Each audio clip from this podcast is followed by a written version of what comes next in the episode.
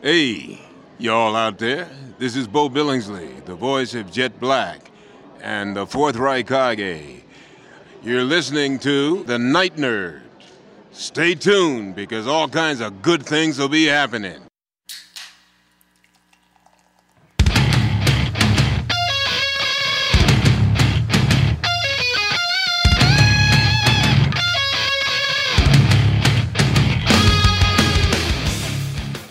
Welcome to the Night Nerd Podcast. I'm your host, Lance. It's Thursday, so we're going to talk a little bit of history. All week, we're celebrating Jay and Silent Bob reboot, Snootchie Bootchies.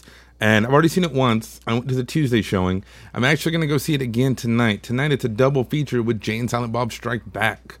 Uh, Isaac, my buddy, my tattoo guy, and I, we're going to go see it. I'm excited. I mean, I've already seen it once, but, you know, with all of his movies, the, the more you watch them, the more you notice all the little design notes, all the little Easter eggs in the background, and everything. And to get myself ready, I went back. Um, actually, the past couple of days, I've been rewatching some of the other View Askew films. So we're gonna do a recap of those. The other day we talked about the non-View Askew stuff, but today we're gonna look at the View Askew stuff. So of course, I started with Clerks. That's where it all began. Clerks came out in '94, made a buttload of money. Um, it was like a twenty-seven thousand dollar budget that Smith sold his comic collection for and maxed out all his credit cards and everything, and it made over three million dollars. So pretty good return, and won him all the awards and everything. The when it came out, and put, that's what put him on the map and got him going. Now, it also kicked off the View Askew franchise. The movie, rewatching it, it holds up. I think what's good about, and this is true for all of his movies, is as much as they are pop culture and a product of their times, and they are super dialogue heavy, there's not a lot of dialogue that references what's going on in the outside world. Um, I mean, Strike Back and Reboot kind of do, but Clerks, you know, and with it being in the black and white, kind of adds this timeless quality to it. And I forgot how much fun it was. You're going to hear me say that probably uh, with every movie, but it, you know, seeing these guys and knowing where they're going to go, where they're going to end up, I think that helps a lot too because if you if you know the ending and then you go back to the beginning, it it is nice and uh, all the characters were just just a delight. And Brian O'Halloran and Jeff Anderson, Jason Mewes, Kevin Smith, everybody, uh, Marilyn Ghigliotti and Lisa Spoonauer, Lisa, sorry, Lisa, sorry.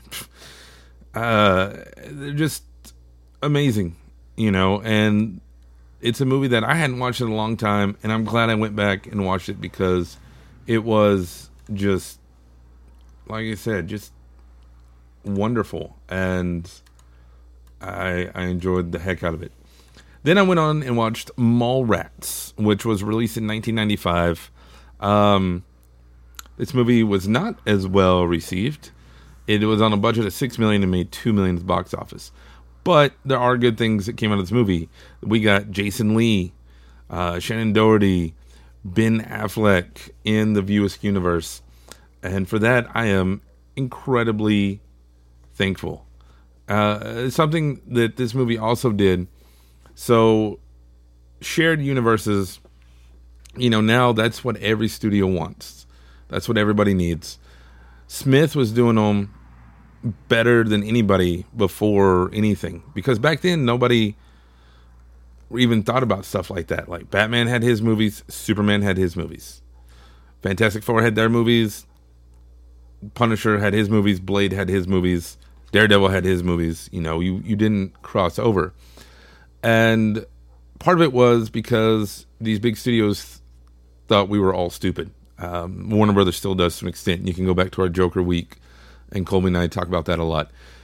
But Kevin Smith was like, no, hey, all these characters kind of halfway know each other and they're all friends of friends and just how it would be in real life. But unlike real life, But like the MCU, Stan Lee makes a cameo in here. One of his first like non-Marvel movie cameos, and that's something that you know we uh, we looked forward to, and everything just now we miss it, and this is where it started, and to the point where Captain Marvel, Stan Lee's cameo in that, he's reading the script for Mallrats, and it was great. Uh, if you go out, you can look up Kevin Smith's reaction to it, and we brought him to tears, and rightfully so, you know, because that was the next to last cameo that Stan Lee had, and I gonna just for the record, I wasn't a huge fan of his last cameo. I thought it was kind of wasted, so it was it was really great. But Mallrats, it it's better than people give it credit for. You know, there's a lot of good jokes. It's more slapstick, which people think that all of his movies are slapstick, but really they're not. Mallrats is the only one, and maybe there's a reason why it didn't do as well. Uh, after that, though, you had in '97 Chasing Amy, which was only a budget of a quarter mil and did 12 million dollars at the box office. And from what rumors and things said, it was like two votes away from being nominated for Best Picture at the Academy Awards that year. Uh, so I think that's really, really awesome. The movie is really strong uh, really funny, you know, and seeing the life of a comic creator, as it were. Uh, you know, they embellish some stuff, they have some fun with things, but it's it's a really phenomenal movie. You know, it I don't know if I classify it as a dramedy or a romantic comedy or a buddy comedy because it transcends all of that. It's such a phenomenal movie and I, I think it's one of Ben Affleck's best movies, one of Joey Lauren Adams' best movies, Jason Lee. Everybody who's in this movie, it was one of their best movies, and it's probably Kevin Smith's best movie too, if we're if we're being 100 percent honest. Uh, but it's it's a hard tie because next you had the 1999 film Dogma, which I loved. I forgot how great this movie was, especially.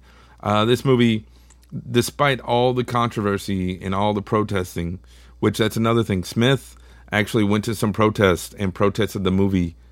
Like, I mean, he was himself, but nobody recognized him, so it, it's great. He, that's another fun thing to look up. It was a ten million dollar budget, made forty four million, so great return.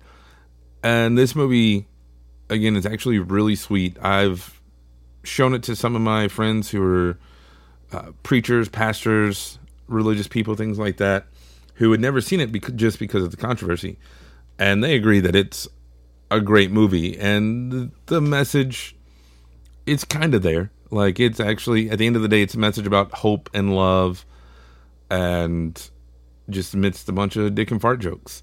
So it's a really powerful movie, uh, and again, you get Ben Affleck like really bringing his A game. Chris Rock, Salma Hayek, Alan Rickman. Alan Rickman as an angel.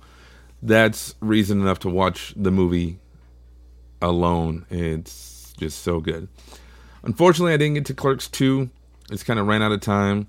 And since I'm seeing Jay and Silent Bob Strike Back tonight, Snoogans, I'm excited. But so far, having my memory jogged reminded me why I love Kevin Smith, why I love the View Askew universe, and why it's so great. Uh, like I said, I I think I don't know. I, Jay and Silent Bob Strike Back may be my favorite movie, the most fun movie, but Chasing Amy is the best movie, if that makes sense. Let me know what your favorite movie in the View Askew world. Let us know in the comments below here on SoundCloud or over on social media Facebook, Instagram, Twitter. Just look for The Night Nerd or email me, nightnerd at thenightnerd.com. But otherwise, that's going to do it for us today. Again, my name is Lance. Thank you all so much for listening, and we will see you next time.